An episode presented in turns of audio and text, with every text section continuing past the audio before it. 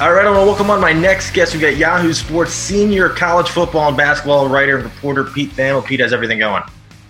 Everything's great, Jack. How are you? I'm doing well. I'm doing well. I'm doing. I, am doing well, knowing I'm not a college athlete because there's a lot kind of mishegas is probably a good word to say going on right now, especially in the ACC, SEC, Big 12. What kind of stuff do you think this is all anticipated? Everything that's coming out, or do you think it's kind of causing some concern?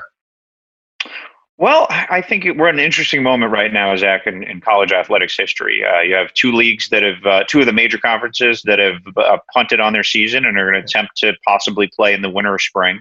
And then you have three that are pressing on through a global pandemic and, uh, you know, taking some degree certainly of health and safety risk with their uh, with their athletes and, and players. And uh, you know, it's going to be a compelling couple weeks to see if we get football and how much of it we do end up getting. Do you think the whole notion, I remember the notion a couple months ago, was if there's no students on campus, there won't be football? Is that still a reality, or are they going to have football until they can't? Um, they've pretty much changed every notion that they've put up so they can keep playing. and so, um, yes, uh, they are making this up as they go along, and they are making it up to play football. So, you know, it's you know, at, look, all these decisions at, at at this, you know, of this magnitude, Zach, are made at the presidential level. Yeah. And the college presidents have had more of a stomach for this than I had originally anticipated. And they are now going to push on until there's a seismic event that stops it. And, you know, there's obviously been outbreaks on campus, and there's been uh, certainly schools like Notre Dame and which is temporary, NC State and UNC, which appear permanent, where they're not going to have classes on campus this year, and they still intend to play football. Um, do, do you think you're starting to start seeing a lot more players opting out, especially players that are top recruits? Because I know you've seen so uh, off the top of my head, I saw Micah Parsons from Penn State. I, I know you reported earlier, or yeah, you reported uh, a top lineman. I know a bunch of receivers opted out. I think I saw Sage Surratt from Wake opted out. Do you think that number is just going to keep rising? Yeah, I do think we will see a flurry of kids from the Big Ten uh, in the uh, in the near future. You'll see the the the really high end uh, FBS kids go, and uh, yeah, the opt out trend was easy to see coming because like look look, this is not going to be a particularly fun season for these college athletes. Like a lot of the reasons why you do this, the atmospheres, the fans, the status on campus, the parties, the girls, all the things that are you know intertwined with college football really aren't going to be the same and so i really think that uh, that the experience of playing the season will be a very different and surreal experience do you do you know if they're having players sign like waivers or anything like legal waivers or anything so that was a trend initially, and that is uh, that has been tamped out. Uh, there were some congressmen and NCAA President Mark Emmert that were, were down on that, so the the waiver process has uh, been waived.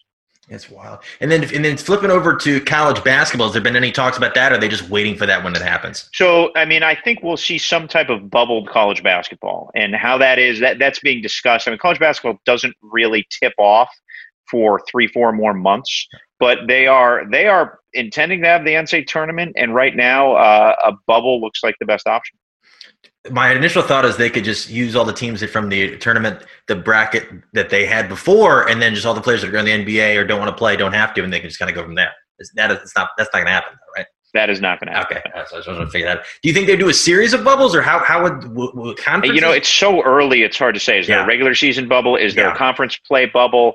Is there you know and like we just don't know what medically things are going to look like hopefully there'll be a vaccine at some yeah, you know at some point in the near future that could that could change some things so yeah we'll, we will we will have bubbled basketball of some caliber what it is we're not sure were you surprised um, that Justin Fields kind of rallied all the people in the Big Ten and trying to get them to reverse their decision? Yeah, kids want to play. You know, like the kids, of course, they want to play. They put in time and look like, especially places like Ohio State that have the uh, monetary capital, they can afford to get a quasi bubble in place. So, you know, the, ki- the kids haven't worked less hard and lifted less and worked out less because there's been a pandemic. And, and look, they're going to see other people play and they're going to be angry. And it's, it's easy to relate to that.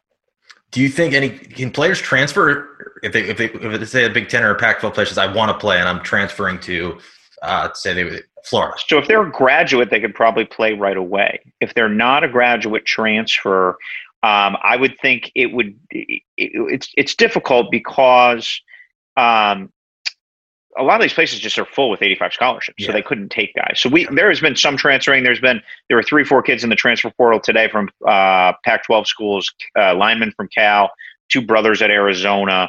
Um, yeah, it, will be interesting to see who has rooms for them, and then if there is a waiver test um, f- f- with with COVID, how that ends up uh, how that ends up working out.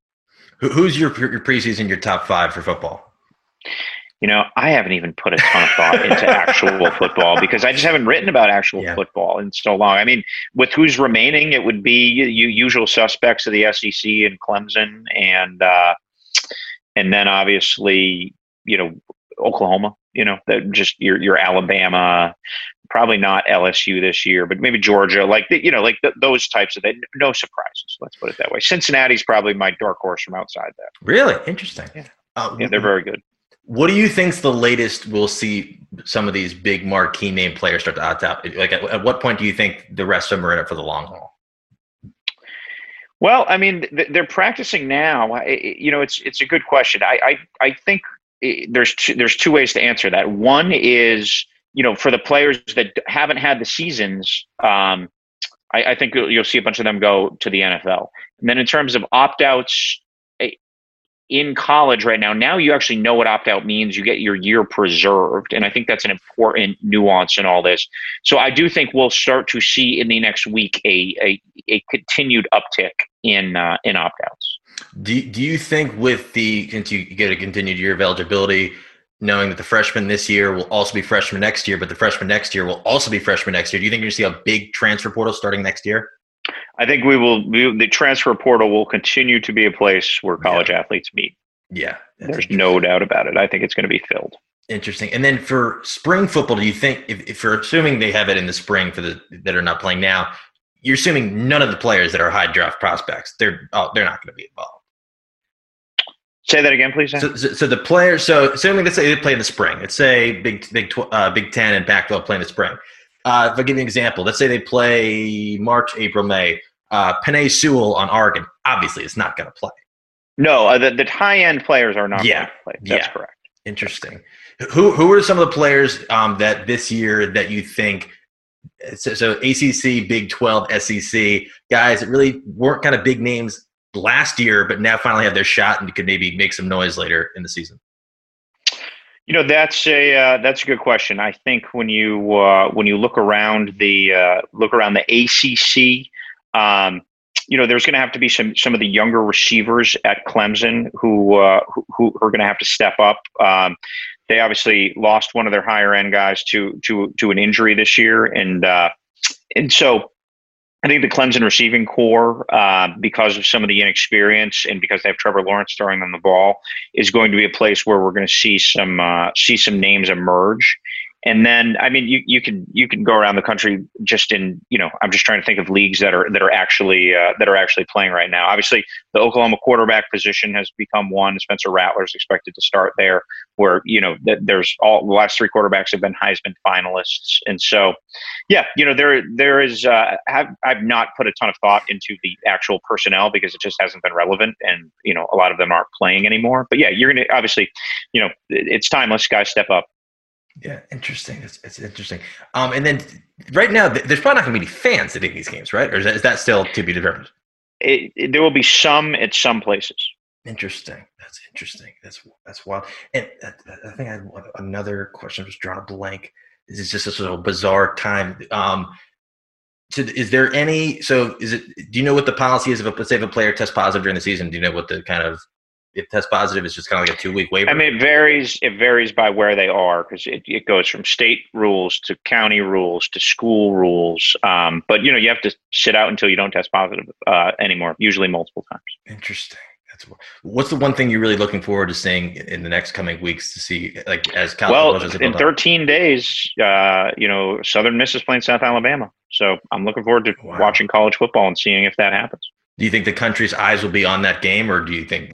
Oh, I think it'll have to be right. Yeah. it's a significant cultural moment.